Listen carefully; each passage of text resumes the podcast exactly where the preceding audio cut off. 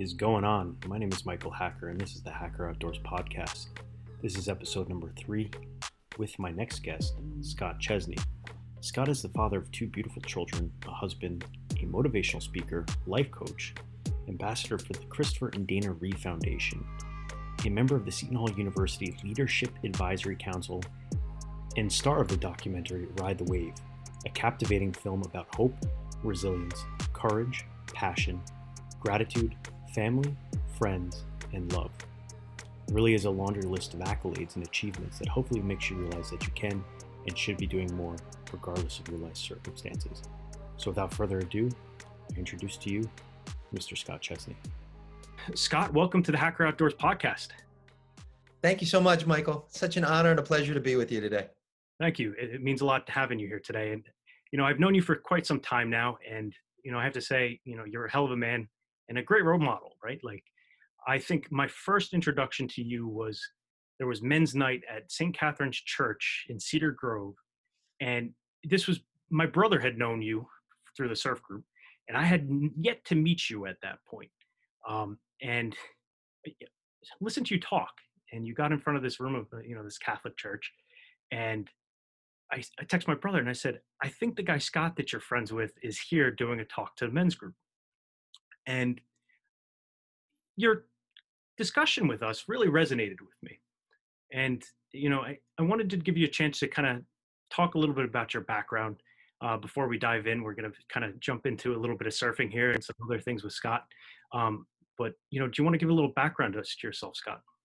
Sure. Uh, thank you so much, though, Michael. It's uh, again honor to be here. But uh, I remember that day back in that audience, and uh, you caught me living my passion uh, and my purpose. And, I feel that when we connect with that, our, our purpose and our passion, then it flows effortlessly. It's it, it's almost not even work, even though we might get paid for it. And um, I, I, wish that for everything. I was happy that that happened at uh, a very early age in my career, I should say, um, back in the '90s. Um, probably started speaking. Uh, some people will tell you I was speaking ever since I was in my mother's womb, um, but uh, I've learned to listen too. But uh, you know what? I'm just so fortunate. I've had my own business now for over 20 years, and a lot of my motivational speaking and coaching absolutely came as a result of a. Some people might say a tragedy. I'm going to say a blessing in disguise, as I say any type of adversity is. But um, whereas my life was all about movement for the first 15 years of my life, I basically awakened to paralysis back in 1985 as I was a sophomore in high school. I had a, a very rare uh, stroke in my spinal cord. It's actually an AVM, an arterial venous malformation. Uh, congenital, I was born with it, could have gone my whole life with anything happening, but it was almost like a sleeping volcano in my spine that just erupted with no accident, no injury, no trauma. So it left me a paraplegic uh, from about my belly button down to my toes, no movement, um, uh, weird sensation, not normal sensation and uh, coming up on 35 years now uh, just celebrated my 50th birthday so 35 years of living life from a wheelchair but as you well know which uh, the great outdoors has absolutely contributed to uh, i'm not confined to this chair at all. I actually uh, i'm great grateful for it because it's taken me around to so many experiences but every opportunity including the ocean including a swimming pool including my bed which a lot of it do you sleep in your chair? I mean i, I get out of my chair whenever i can to uh, experience life but it also helps me to experience life. So i'm one of those people michael who um, I, i'm blessed by not necessarily what's been taken from my life but what it is that i have in my life. And that also includes um, some adversity that I've experienced in my life. So I, have tried to take every event, every experience, every choice uh, that I've made in my life that has brought me up to you doing what I, I love most and talking to people on the number one podcast in the world. So why would I change anything? Uh, this was wonderful. So that day at St. Catherine's, I remember, I mean, we had a, a mixed uh, group. Uh, we had students, we had parents, we had everyone. And I just really love to help people uh, build bridges and help them get from where they are today to where they want to be.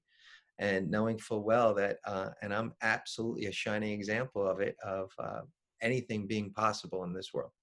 No, that's beautiful. And I, it's true. Everyone has adversity in some way, shape, or form. And it forms who we become, but we can't always let it define us, right? And it's, I think some people like to dwell on the things that have happened to them, and it causes this lifetime of hurt.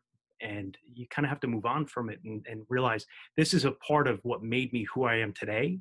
And you should, I don't want to say celebrate it, but almost celebrate it in the sense of saying, it made me who I am, and I can't change what occurred in the past, but at least I can move forward, acknowledging what occurred, and make make a better life because of it.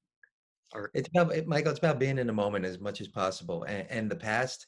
I, I, say if we're dwelling on something, normally we're stuck in the past. Um, I love to reflect on the past. Um, there are a lot of moments in which I didn't think something was possible, but yet it became possible. So if I feel somewhat stuck in the moment, I just reflect. I don't dwell. I reflect on those moments where maybe I did feel stuck, but I got through it and said, okay, if this is possible, anything is possible. And then also with the future, I mean, I'm all for planning. I'm all for having and launching powerful intentions into the future, but really we have no control over that. And that's when we, we get anxious, when we build anxiety and so forth. We're too far in the future. So if you find yourself dwelling on something and, and kind of stuck normally we're in the past if you find yourself too anxious about something it's about the future neither of which i mean both are important but neither of which we have important what's important is our moments which we're sharing right now and to be fully present as we can in each and every moment. Right. Oh, that's very true. Oh that that's you know your life coach 101 right there right? This is that, that's 101 i make that stuff up. Yeah. i just try to live it. I, I um, realize more than ever um, and you do whether, you exude it I, I, have to say like in the it's been about a decade that i've known you right? And it's always been that way and you always do live that. So it's not some hokey saying that you're you know you just tell the masses and then you go live a different way. This is truly how you live um, and it's beautiful. It really is and it's uh, a testament to positivity. Well, I appreciate, but and again, we're just mere reflections of one another, brother. Uh, it, it just really um, it's a matter of making a choice and i think i've i've spent so much time because I, I have to walk my talk or wheel my talk. My wife told me a long time ago she said you know what? If um, you're ever giving a presentation to someone make sure you keep one ear open to yourself. Um, and I, obviously one ear open to your audience and everything. You, you have to make sure that you're living this. And i know through my own life experiences and my own trials and tribulations is that oh yeah i've spent a lot of time in that dark past and i've spent a lot of time in that like unknown future and realizing that wow you know what i've missed out on some magical moments so try to catch myself now i am a human being born to make mistakes right. um, but i'm trying to learn from them as quickly as possible as we move along yeah and that's the best thing to do and um, so let's bring how did you obviously, you know, we kind of are closely associated because of the group of guys that we're friends with. And let's take it back to childhood. Prior to your spinal cord injury, were you always called to the ocean or was it something that happened as an adult? No, I ever since I was a little kid. Uh, my father, who passed away in uh, 1994, uh, when I was just 24 years old, my, my father was a lifeguard growing up. My father loved the ocean and I spent a lot of time there. So when we were growing up before paralysis, is that every single summer we'd pack up two cars and uh, drive down from northern New Jersey down to Lavallette, New Jersey, where we rented the same house, which was on the bay side. We had a lagoon in the back, and Dad had his uh, sunfish sailboat on the roof of his car, mm. and we had all the belly boards and everything packed up into Mom's car and uh, just drove down there. And uh, what I loved about it is just um, I, I love the bay and I love going in there and crabbing and fishing and doing all that stuff.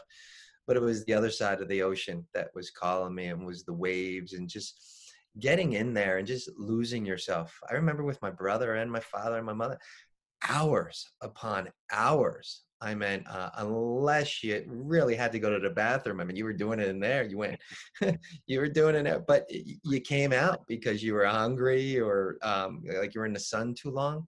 But I just remember hours, hours of spending in there, being tossed around, just like having sand where like you never would ever imagine and just dumping that sand and it was like rinse and repeat every single day and it was such a simple life and whenever we experienced too much sun we would just walk basically across the street to the ocean hut surf shop and just cool off, take some of that sex wax and just like smell it all day long. And uh, then just sit on the ground and they wouldn't care. Open up some of the surfer magazines and then look around and doing all that. And that, that's, you know what, I, I never use this word, Michael. And, um, I, but it, it's tough not to. I, and I understand why is that I never got up on a surfboard is that it was always something okay next summer i'm going to do this and uh, again i was just a benny so we only went down two or three weeks so it wasn't like i had all summer down there but um uh, i mean i loved being on my belly board and, and riding waves that way i loved body surfing it was always something like i want to get up on that surfboard I, I wanted to get to hawaii i wanted to surf pipeline and I, I, just never made it happen and it's like I, I, keep asking myself why and i guess there was just that part of me that said you know, you're gonna be down here. You're coming down here every summer, and you were 15, and okay, yeah, you could have done it like five years before that and everything. But what's interesting, what I find to be fascinating, is that on that belly board, how I used to ride waves, is how I adapt do adaptive surfing now on my stomach and doing everything that a surfer would be, but just like on my stomach, not standing up on the board. So I can't even say I've come full circle. Like I, have just remained on the circle with regards to how I surf. Um, but I, I, I, love the ocean and I, I want to live closer to it. I'm not going to be up in northern New Jersey my entire life. I don't want to just be down there um, during vacations or warmer weather. Even during these times now when it's getting colder out, just love it. But there's um, there's a mystery, there's an unknown, there's a beauty, there's um, peace, there's so much that the ocean um, resonates to me and through me each and every day. And I've realized too is just how much our lives, Michael, are just like that ocean peaks and valleys, one wave after another, and realizing that there's always another wave waiting for us. There's always another opportunity in life that's waiting for us. And you know what? Now, with the experiences of having ridden some waves is that we can choose to ride them differently moving forward. So there's just so much that I'm grateful for for the ocean. And you'll never catch me, Michael, living in the middle of this country. And God bless all the people who love to do that and love the lakes or love the desert and stuff and don't want to be. Nah, I will travel. I will go and speak there and everything, but I better have that return ticket home because I have to be close to the ocean. I got to be on the coast somewhere. Yeah, it, it's funny, right? Um, you when you see the ocean, and, and, you know, obviously similar to you, I never went to the Jersey Shore. True story. I'm from New Jersey, born and raised. Never went to the Jersey Shore until I think senior year in high school. Uh, Bob, a friend of ours, took me for the first time, and we always went to New England. Uh, so my family's from Cape Cod, and we had a family house in Rhode Island that we would go to. So we were always at the beach, just never the Jersey Shore. But it was the same thing. You every year it really calls to you and you just could sit there for hours at least i could like watch the sunset and the sunrise over the ocean and just lay in the water and float and be tossed around for hours on end and and really get lost because you feel like you're this piece of eternity almost like you're you blend into the horizon even though you're this tiny little speck in the ocean. It's just you become a part of it. And great way of putting it. Yeah. Great way of putting it. And I love this time of year as well down the shore. And it's, um, you know, I've definitely, as of now, of course, have a car and, you know, a little bit older than that, um, going down on my own and, you know, bring the wife sometimes, sometimes meet, you know, friends or my brother down there. And, you know, this is perfect time of year to go surfing and the perfect time of year to go fishing. And it's quiet. You get down the shore, hopefully in a heck of a lot less time than you would in the middle of the summer down the parkway. Um, there, there, there, was one time uh, I was just sharing the other night with my family. Is that uh, I think it was three years ago. I had a speaking engagement. I want to say towards the end of November down in Cape May, and they put me up like in a hotel overnight. And I just remember like right on the ocean, and I just remember being there, and it was so cold. But I remember having my window cracked because I just wanted to smell the ocean.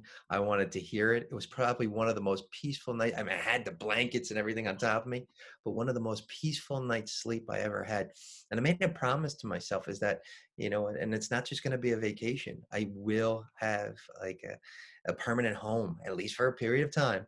Mhm. Um, that's right there, and I'll I'll I'll hear it, and it won't be something that's playing through my iPhone in terms of ocean waves. It will be the real deal of Mm. the Atlantic Ocean that's uh, coming through my ears and putting me to sleep and waking me up, and uh, I, I look forward to that.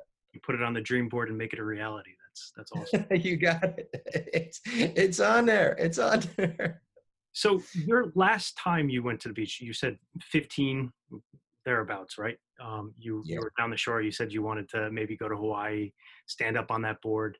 Obviously, you know what happened to you happened. Um, and how long before you got back in the water, uh, the ocean, we'll say, not the pool? Wow.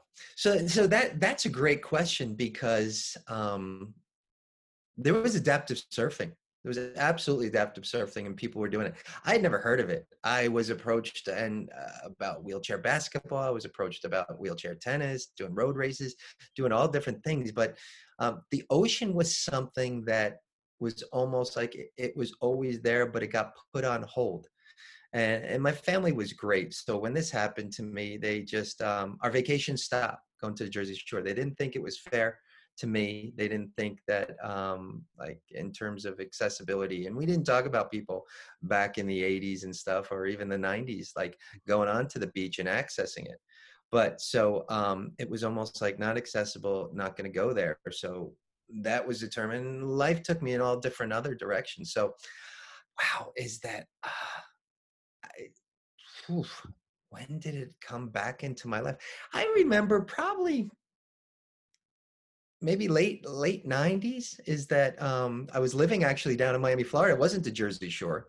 I'd moved down to Miami, Florida um, shortly after my father had passed away because he always wanted me to explore opportunities down there because there's a lot of cutting edge research that's going on down in Miami. And so uh, I remember going on to beaches that were much flatter and um, obviously in Florida, it's the handicap capital of the world. So there was a little bit more access down there. And so that's where like I, I started like not necessarily getting into the ocean, but getting onto the beach and reacclimating myself. Um, but wow, it, it wasn't until was it seven, eight years ago, maybe that um, yeah, really okay, you can get back in the ocean now and um, you can actually surf and get on a board and and, and do various things. So um, it, it, it just took a very long time. And it, it's interesting because, you know, I, I wish, wow, if adaptive surfing or access to the beach was there at an early age, I could have shared that with my family and said, hey, listen, we can still go. Maybe we can't stay in the same house, but we can still get down there and everything. But you know you didn't see back then so it wasn't like something that was being done and i just avoided because maybe it hurt too much or something but um let me do this i got i got the sun coming all over the place now. Oh where it's coming it's coming all different trees i'm like uh, in like a hold on hold on let me let me do this a little bit. Oh that might be a little bit better. There we go that should be a little bit better. yeah yeah. Man i'm sorry about that it's all right. Mother nature, maybe that's Mother Nature just saying, "Hey, you know what? We're going to create a lot of sun. You associate the sun with the beach and everything. We're going to eh, like uh, drop in on you. See, dropping in on your podcast right here. Mm-hmm. There's uh, Mother Nature. If I get hit with a big wave here up in northern New Jersey and Verona, then really we got to take notice. Oh, we've got problems. That's 2020 times a thousand. so um, yeah, I just it's that's that's fascinating though um, to think about because I, I guess I hadn't until you asked that question really put it in a time frame.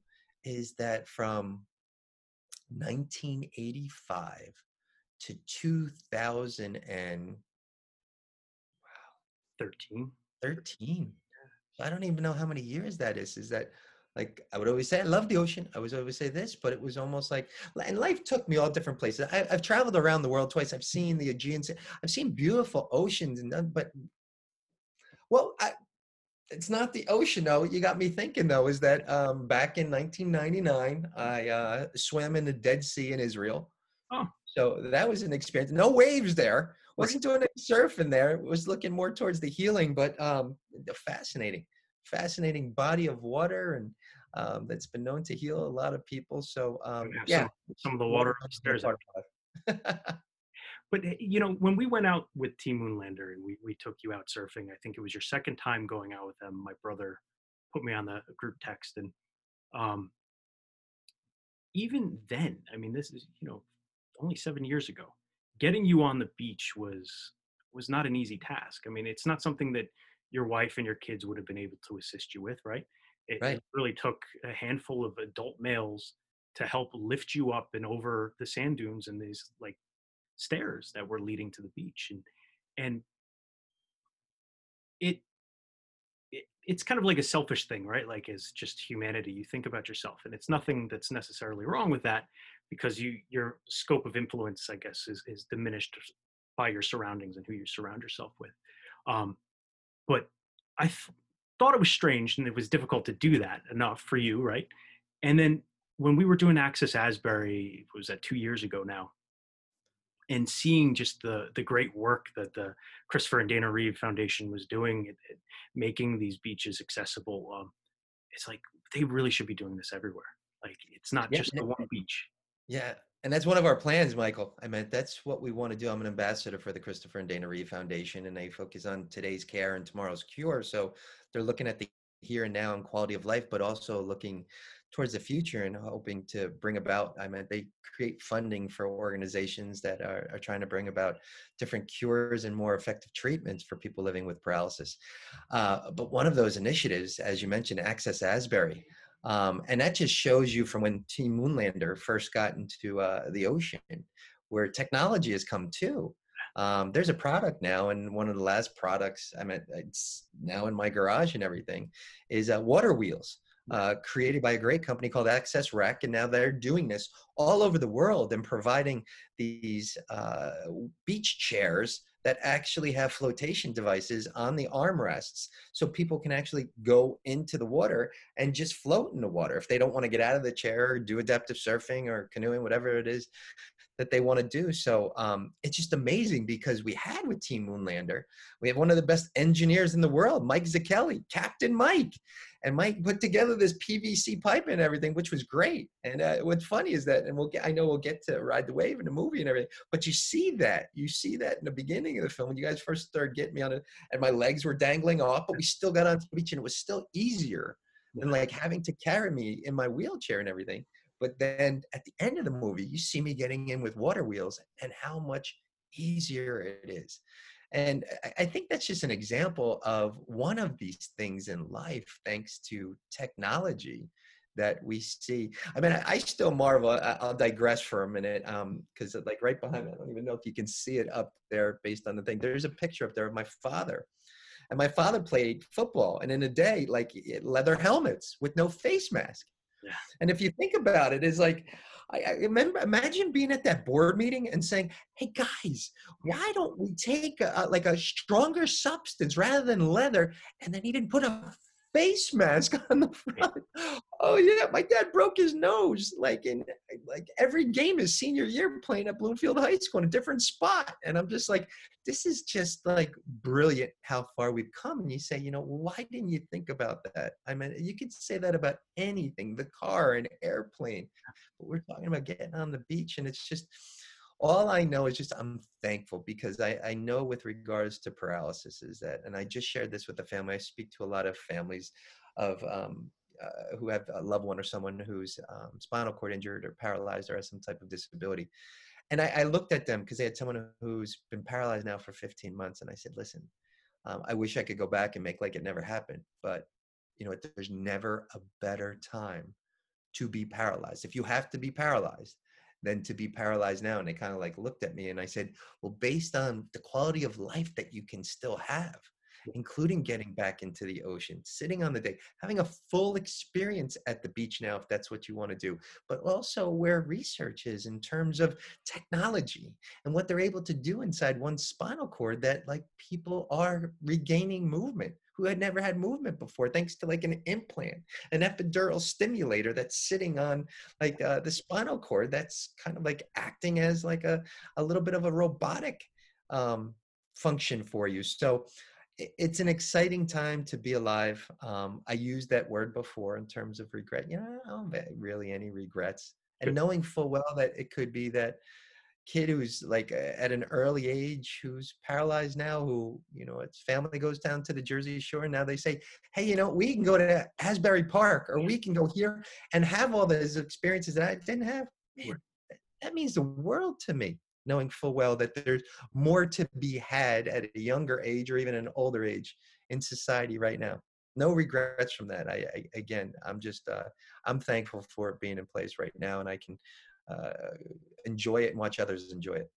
Well, I, you you brought up a good point, right? Uh, so I, I, work in technology. That's you know my background, and I have a, of course, an education background in recreation and tourism, and I, always look at ways to solve problems using technology. And we really are at this point now where, you know, we can talk about AI and ML and everything like that, and what that's going to do in the near future and the distant future.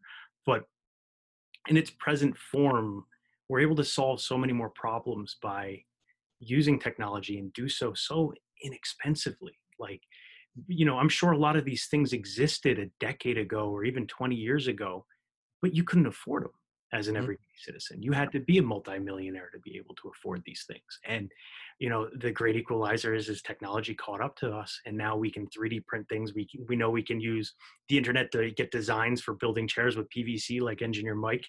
And it, it's um it really is a beautiful thing that we can do that. And and i'm i'm hopeful that this young kid i was speaking to at access asbury was saying to me you know i'm hopeful in the next 10 years with the way that technology is progressing that there is a shot that they'll be able to cure this for me. Yeah. Well, and, and this is the interesting thing, and this is where it, it, it gets a little tedious. And I'm just speaking about paralysis and spinal cord injury. Is that while we we group everyone together, are there there are no two MRIs alike. Yeah. So while someone could have a, an injury or an accident or even an illness that I had at the same exact level of the spinal cord, what it is that they feel, experience, any type of movement, spasms, everything is different. So I, I, can't necessarily focus on a cure for paralysis. But all I know is that, and I told a kid the other day who actually um, was paralyzed at the Jersey Shore, um, actually a lifeguard who who dove into a wave, and we were having a conversation about this, and he's actually regained movement. I mean, he's in like his 15th, 16th month of being paralyzed. He's regained movement, didn't really sever the cord totally. And so um, we're talking about some of these uh, treatments that are out there right now. Wow. And he asked me if I'm excited about it. I'm like, I'm excited about it. And I want you to go to before me. I was like, you got movement coming on now. If you get it, that finish line is a little bit closer uh, yeah. for you than it is for me. I'm cool, but I, am right behind you. But let's let's just get you going back up on your feet, and I, will follow. And hopefully, that'll happen as well. So, but it's amazing. it's amazing how far we've come. Um, I know in my 35 years of being paralyzed with regards to where research is and where it was, and um, and I'm hopeful. Uh, I'm hopeful for myself. I'm still hoping that like my bones um, are, are, strong enough to support me because being 50 now and being paralyzed for 35 years is that there's uh, yeah my my bones aren't that strong um, so I'm wondering if my legs can su- support me and everything, but I'm thinking more of that next generation. Yeah. Uh, that maybe doesn't have to uh, live too much of their lives uh, from a wheelchair. Um, and, but yet, I mean, injuries and accidents and spinal cord injury still going to occur. There's still going to be a need for wheelchairs and so forth. Let's just hope it's not for that long. Yeah. No, I, I, I like that. Hope, yeah. hope and, and, and work towards a better future. Yep. So let's pivot a little bit. You know, we were talking a little bit about, you know, where we were before and last time in the water. Now, your first time getting in the water with Mike and Robbie and, and a couple of the guys, what was that like for you? Do you remember that feeling? Yeah. Uh, what's funny, my, uh, uh, Mike and I, we joke about it. I don't really joke with Robbie too much about it. So we, we should let everyone know is that like Mike's an engineer. He, he actually makes surfboards himself, but um, he works in a township as a town uh, board man, engineer, town manager. So eh, he's like he's that guy you want when you're uh, like caught in a foxhole and everything. He's, he's going to help you figure things out. So what was interesting is that Mike had sent me. Uh, I think this was on Facebook Messenger.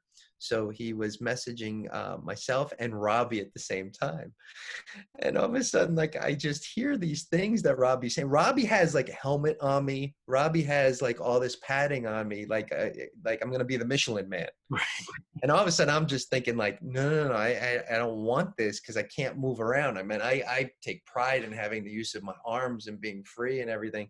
I'm all for taking necessary precautions, but I pride myself, Michael, and a lot of people should know who are listening to this is that even though I'm paralyzed and I have no movement in my legs, my, my upper body's fine. And I've realized is that like swimming, I might not be able to kick, but you know, my body is wanting to float. And the faster that I go with my arms, the more uh, my legs want to float. So I, I'm fine. I'm fine in the ocean. I'm fine in a body of water, but yet, yeah, definitely need help getting in and out of the ocean, but also retrieving my board anyway, so what was interesting is that like Mike would have little sidebar conversations with me and say, "No, it's okay, Scott. We're we're not going to have all that." And he's telling Robbie, "Yeah, we're going to be perfectly safe and do all that." So I was just wondering that first time we went in the ocean, and I was just like, "Okay, how are they going to have me do this?" Yeah. It was interesting is that we had a uh, a wetsuit. Um, there was a wetsuit that was made for me, and that was probably one of the biggest challenges getting in a wetsuit uh, being paralyzed and everything. And I, to this day, I mean, sometimes it would take me on upwards to, to like a half an hour just to get in it, uh, but it was well worth it. So to to get in that ocean, it was um, it was so intriguing. It, it like, and there was part of me that was scared, and I loved it because yeah. it was like any other time that I've gone into the ocean. And this is a respect for Mother Ocean is that she can have her way with you whenever she wants. And so you got to respect her. And um i just remember getting in there though and feeling like that that kid that that teenager and that kid growing up on the jersey shore again for all those beautiful things the sand in my eye the the sun reflecting on the ocean getting that water in your mouth and like nothing on some levels had changed yet in so many other w- ways that things had changed but uh, there was such peace of mind and i love it because the, the guys asked me how can we best help you how can we do this and so th- that first day was awesome, but then all of a sudden it just kind of like triggered so many thoughts and like, ooh, how can we make the board even better so Scott can like get on it a little bit easier? How can we do it so like and, and shape uh, boards moving forward so um, they're not so like top heavy where Scott's gonna go in. Um, how can we put handles on the side so Scott can like hold and like maneuver the board or climb up where he needs to? So there was a lot of learning on the fly that was taking place, but there was also, as you well know, Michael, probably within like a first couple sessions that we had, all of a sudden we're like, okay, where are we going next? Yeah. And so we sight set on like La Jolla, California. I mean, there's adaptive surfing competitions that's out there. And we're like, let's go. Let's make this happen. And we watched it and we're like, yeah, I think we can win this and, and we can do this. And um, so again, like anything, almost like plans that I had before I was paralyzed, they were upended. So plans to head out to La Jolla and there was practice and there was a lot of time and effort put into. Um, they got dismantled as well. And um, it's part of the journey. It, it's part of the journey. And again, no regrets. I'm not saying, well, would have, should have, could have.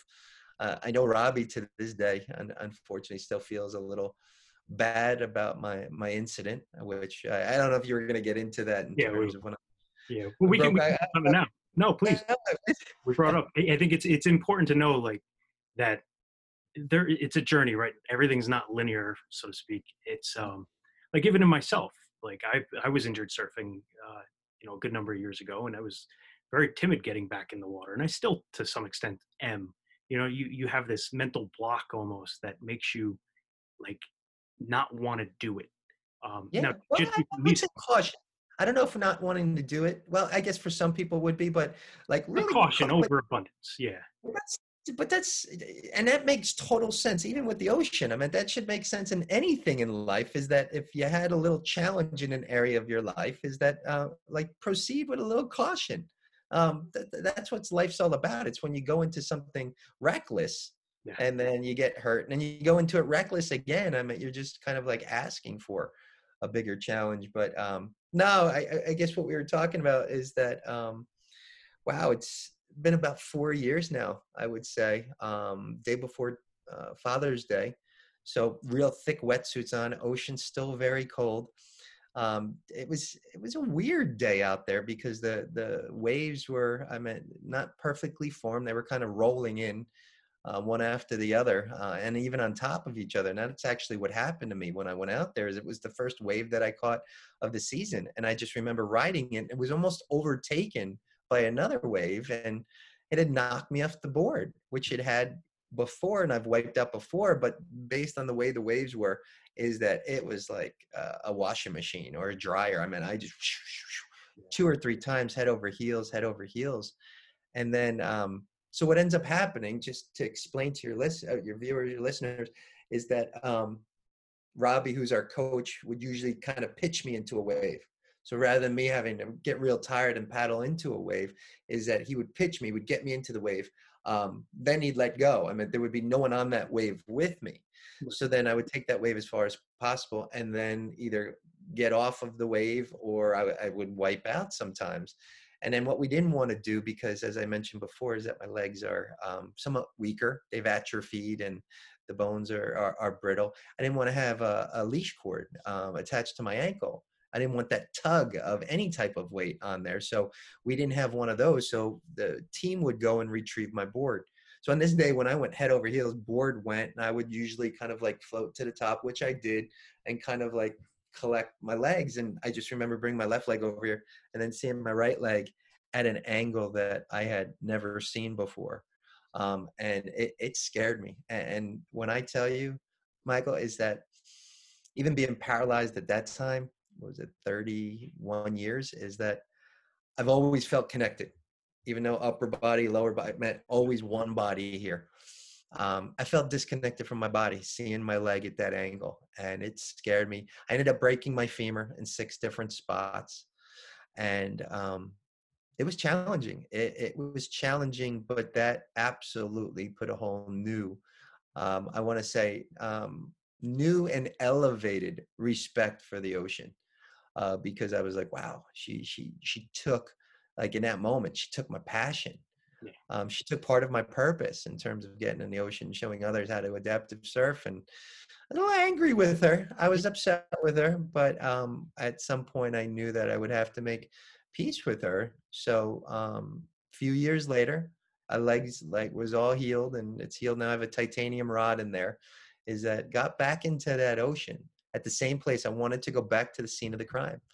Um, and we went back there and uh, I just wasn't about surfing again, but it was about getting on that board and paddling out past where the waves were breaking and just being in there and experiencing all the beauty. Said a few things in terms of uh, some nice things in terms of how much i love you mother ocean. Uh, please don't do that to me again. Um, but it, it, it's it, what's interesting when i when i broke my leg i think it was a few days later i heard about kelly slater who was probably the best surfer ever in the world um, he broke his foot on a wave that was probably smaller than mine, the way he described it. And it was just like, you know, I don't care if you're the, the strongest athlete in the world, the most resilient, um, whatever it may be, is that, you know, we are human beings and we are going to bend and we are going to break and we're going to uh, do different things. But, um, you know, it's a matter of not necessarily riding it in, but it's a matter of getting back on that wave again. And, um, just riding it wherever it may, may take you, wherever it may take you. Well, it's it's in- interesting to me um, in that story is you you time in and time out you're experiencing. You were talking about the wave being in kind of like a an allegory for life or some sort of tale of life. How you have these pitches and rises and falls or waves, and you experience a setback, and you still kind of rose above it and you got back in the water after a few years. It did take you a few years. And I know everyone's been asking you and everyone in the group constantly, I don't want to say nagging you, but, you know, gently trying to nudge you to do it again. Um, it's kind of trying to get you back on the horse after, after an injury. Right. And it's, yeah, it's important to do it.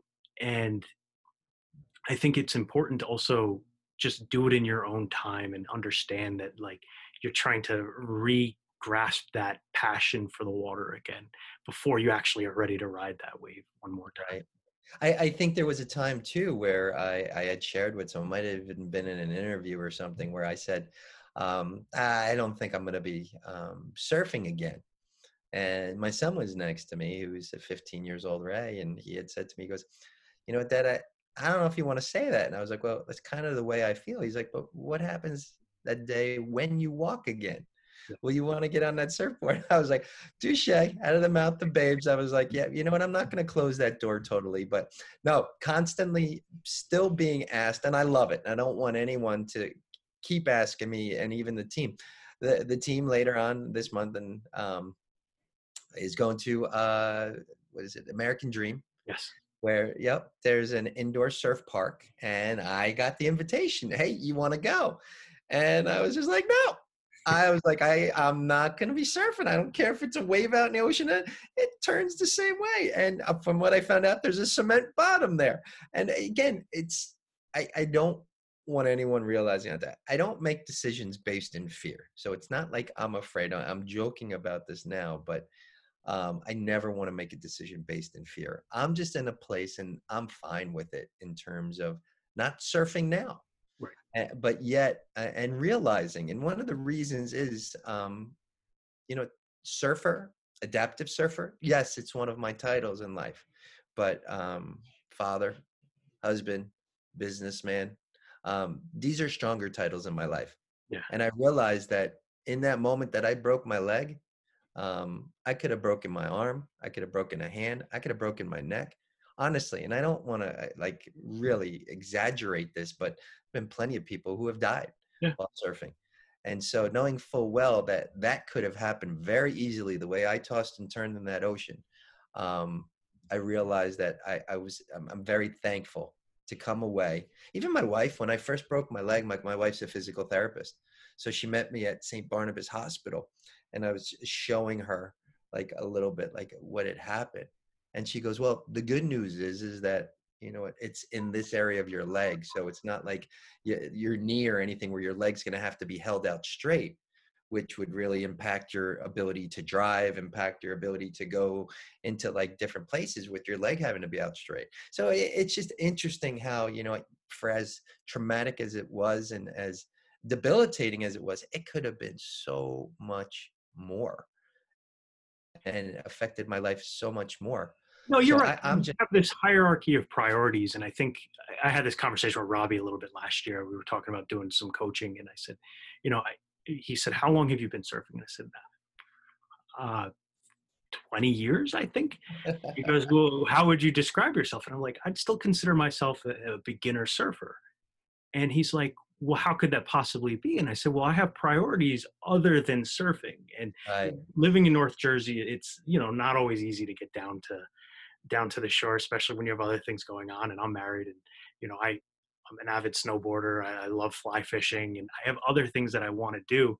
And surfing for me, and, and any sport really in the outdoor world, has always been about the brotherhood or the friendships that, and the you know sharing something with people and you know i'll go anytime my brother reaches out to me or anytime anyone reaches out to me and say hey do you want to go? And if i'm free absolutely i'm down but i'd rather go down to the local stream and, and get an hour in and then have to come home and mow the lawn or whatever it is my adult you know needs are. Um, so it's understandable to an effect exactly what you're saying when you can potentially injure yourself and take yourself away from those other obligations and those other things that are in your hierarchy of of importance um, it's it, that's saying a lot about you as a person and i, I, I can appreciate that um, wholeheartedly i think some people you know they bust my chops for that but it's it's unfortunately a side effect of being a human and being in the modern world, right? We have to, if you get injured and you're taken away from something, you, you know, that's a big deal. Yeah. You know, it, it's, it's just being real. I mean, even, and, and, it's in the film is that when I went back out in the ocean, like a few years later, and um, as Mike's, Captain Mike's pushing me in the water wheels chair, is that Robbie's walking alongside of us. He's like, uh, so you want to ride a wave today? I was like, no, no, thank you, Mike. No, thank you, Robbie. I'm okay. I'm good. He's like, okay.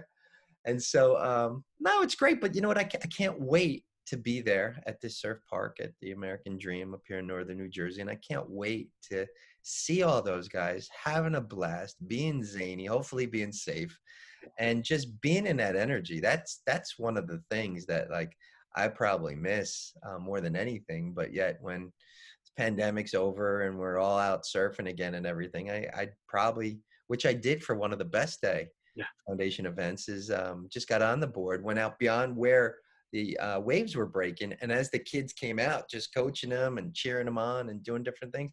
Yeah. I'd like to do more of that because, and, and that's part of uh, the brotherhood, the sisterhood, whatever you want to say, because we've had uh, guys and gals who have been out there surfing with me. Is that just all the exchanges um, that take place and, and the connections. I mean, I mean, I, I there's definitely like a reality TV show that uh, should absolutely have been recorded or should uh, can be recorded.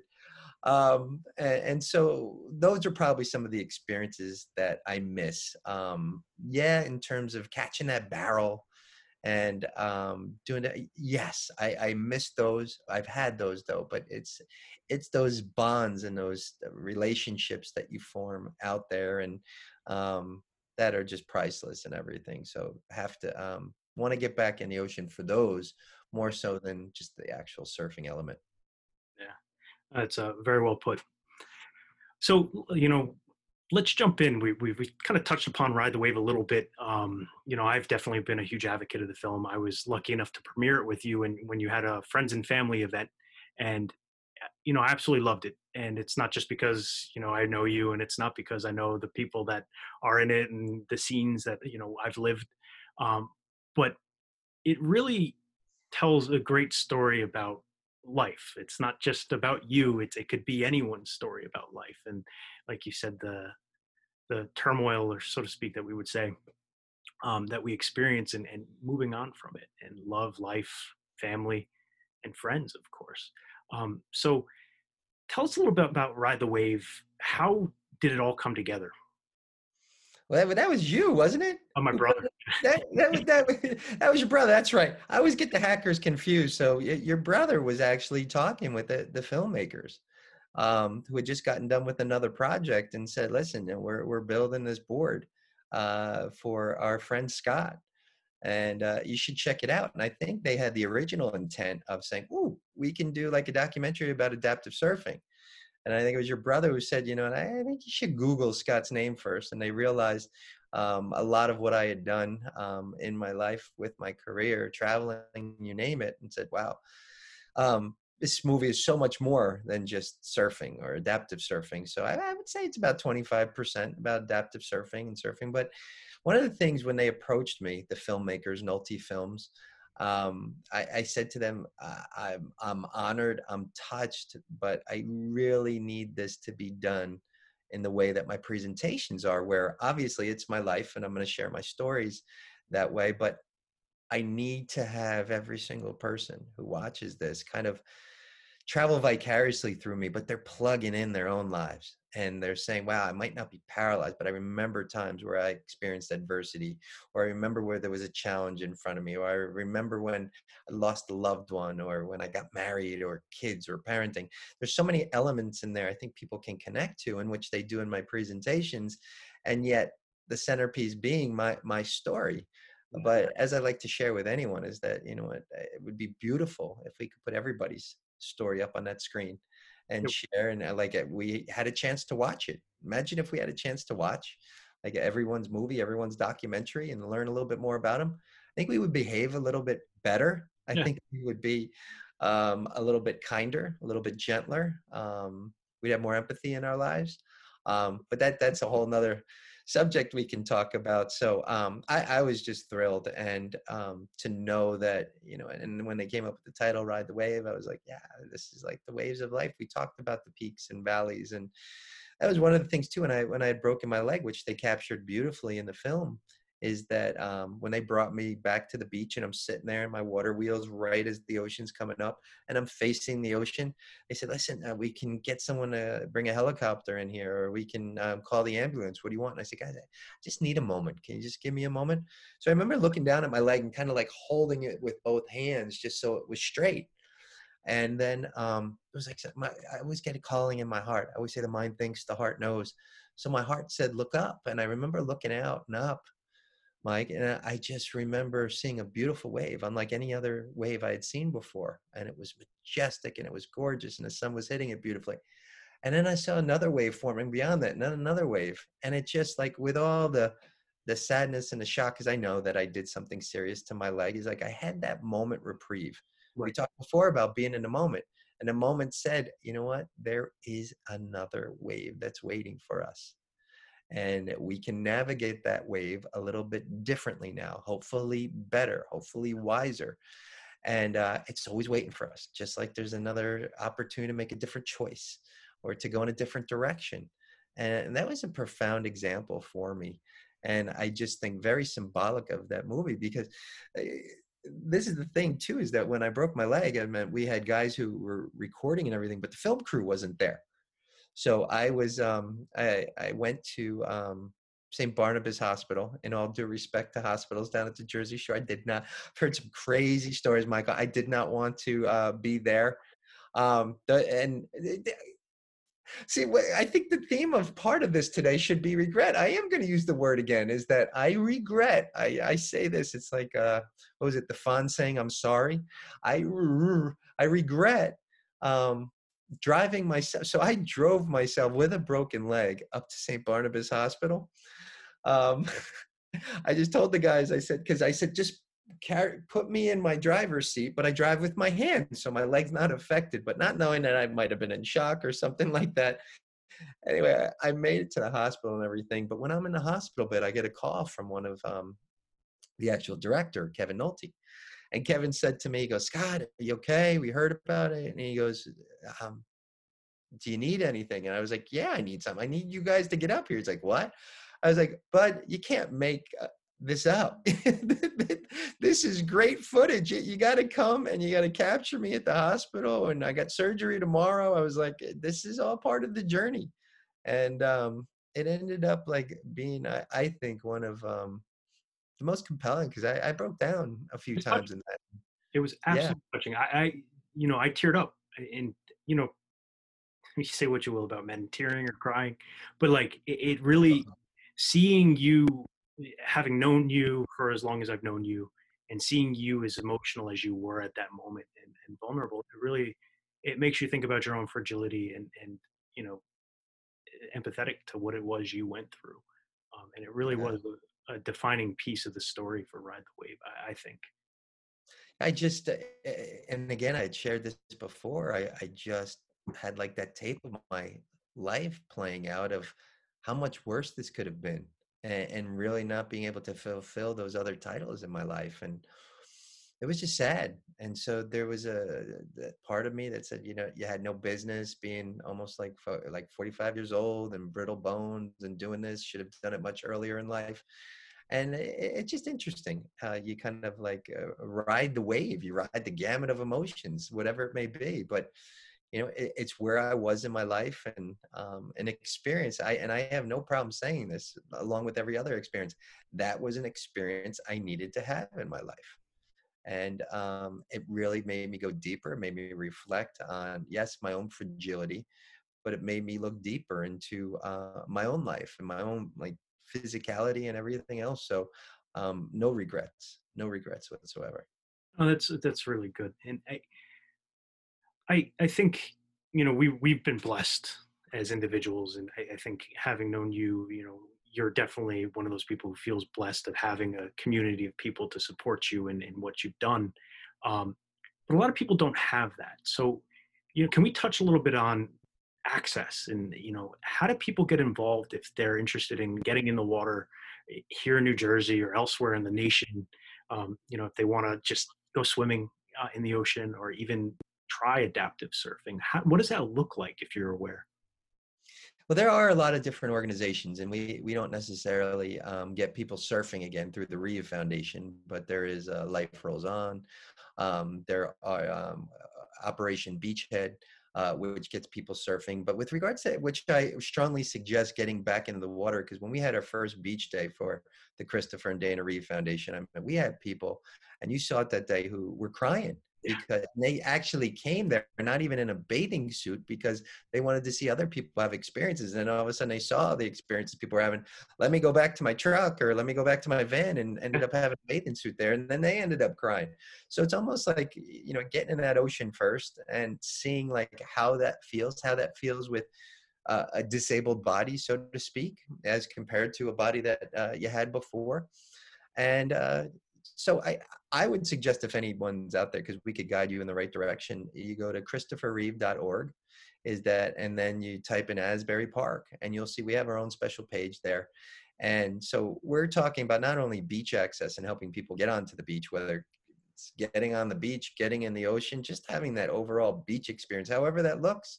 You don't like the ocean, but just like looking at it, hey, we can get you on the beach. If you want to get in the water a little bit, you want to get in the beach far. I mean, there's all ways of accommodating you and the lifeguards crew. The lifeguard crew um, is great there at Asbury Park. Yeah, but we're looking to, through the Reeve Foundation, we're looking to get at least one beach. You think of all the beaches um, that are in each municipality on the coast and we want to have at least one beach made fully accessible. Um, not every single beach, but one beach that people could look forward to. And it's something now we're talking with senators, we're talking with congressmen and women who are absolutely on board in making this happen. And um, we're, we're excited about that. But we would love to see this like uh, go around, have New Jersey be the first state to do this, go around and have every other coastal state do this, and have places around the world and what um, we're trying to let people know is that um, people with disabilities consist of nearly 20% of our population. Think about that. Nearly 20% of our population has some type of disability. And I share with people because we are getting older, thanks to medical advances and technology, which we discussed before, is that we're growing older. And as we grow older, unfortunately, the chances of us having some type of disability is going to increase. Yeah. So um, I said, you know, we got to prepare for this population and the degrees of separation of it are, are dwindling with families and friends and colleagues and everything. So, but, and so where I say, you know what, morally, it's the right thing to do to make something accessible. Um, you could say legally, eh, which I don't like to go down that route because then you drum up fear with people. Right. But I, I say to people, it's the business savvy thing to do. And this is where I love the discussions with Michael because I said, co- collectively. Now, I know there are a lot of people with disabilities who are very poor, just as there are people in general who are very poor. There are people who are very wealthy too, and then there are people like in between. There is a tremendous spending power that people with disabilities collectively have. So, if you make a beach accessible, I'll be sure to have your restaurant that's nearby wheelchair accessible beach and that's part of what access asbury is all about is that yes we're starting off at the ocean and trying to make the beach fully accessible but we're going in inland too and we're wanting restaurants and hotels and everything else that um, you know one might want to experience in a city and in a town. We want to make those wheelchair accessible too so people have free access and just can explore their purpose explore, explore their passions and whatever anyone else is trying to do in navigating this thing called life. Yeah I, that's very well put i you know I, I touched on a little bit before i I'm a big fisherman, and I, I go to this one stream up in Sussex County, and they actually do have a handicapped accessible section of the stream, which I happen upon by accident, and it's got to be a heck of a an access point to get to by via car. Um, but once you get there, sure enough, there was a nice little ramp down into the water, and it was it was nice to see because I've never seen that on a on a fishing stream or fishing river before, and it there need to be more. I, I agree. Yeah. I agree. And, and, it just takes, um, it could take somebody who has a disability who basically says, I want to fish and being an advocate for him or herself could happen that way. It could happen as someone who's an avid fisherman who's on his or her feet who just says, Hey, you know what? I got this colleague at work who's in a chair and I want to invite him fishing. Let's make this successful. Whatever it is, is that I think whatever is going on. And we need to figure out ways to make things more accessible. And I don't think there's anyone out there, Michael, that's saying, let's not make this accessible. It all boils down to money. How much it's going to cost me? I mean, I know with businesses that we're working with now to make it accessible, and we, I, I talk about the tax incentives that you have and everything, and how you're going to recoup that. But that's that's the number one like fear um, and that's the the number one challenge. So if we can get by that financial and knowing full well that you're going to recoup whatever losses you feel because yeah. you're bringing in a whole new segment of the population in here now. Let's talk about again the business savvy reason to do this. And I love seeing whether it be uh, streams, whether it be lakes, whether it be fishing. I mean, whatever experiences out there um, it could be modified to accommodate people with disabilities, all different types of disabilities. No, I, I agree with that, and it's it's something that should be on the mind of everybody. It's at some point, like you said, we as we age, the likelihood of us becoming in some way, shape, or form disabled, and our mobility starts to decline. Um, it, I'm gonna hopefully still continue to be able to do these things, but I know the places that I go, uh, they're not right now aren't going to be accessible to me because I have to hike in like three miles upstream or downstream in order to get to them, and I won't be able to do that forever. So I would hope that in the near future, and you know, I'll be a huge advocate on this, and I, I do talk about this frequently um, with friends and family. It's like be an advocate for this. It's it nothing bad can come out of this, only good, and it's only going to benefit society as a whole to bring the outdoors to people that can access it or may not be able to access it in the future. Yeah, bring awesome. it to Yeah. we're at the end here of, of time, and I, I really appreciate the time you took today to meet with us and, and kind of discuss a little bit about your background and, of course, ride the wave. I highly suggest everyone watch it. I'll put a link to it um, in the show notes. And um, Scott, is there anything you wanted to end on? No, I'm I'm great. Thank you again for the opportunity and what you're doing, and love the open mindedness and uh, helping people with and without disabilities. Just uh, experience this world and all its beauty and all its glory. So thank you, Michael, for doing what you're doing. That's awesome. Thanks, Scott. I appreciate it. And have a good one. We'll talk soon, all right? Take care, my friend. All right, brother. Bye. Bye. All right, so that was Hacker Outdoors with Scott Chesney. If you liked what you heard, please give us a like or leave us a comment below. Please give me a follow on Instagram at Hacker Outdoors and on YouTube at Hacker Brothers Adventures. Scott Chesney can be found at scottchesney.com as well as in the amazing film Ride the Wave, which of course we will link to in the show notes below. Thank you again for listening, and we look forward to having you with us again next week on the Hacker Outdoors podcast.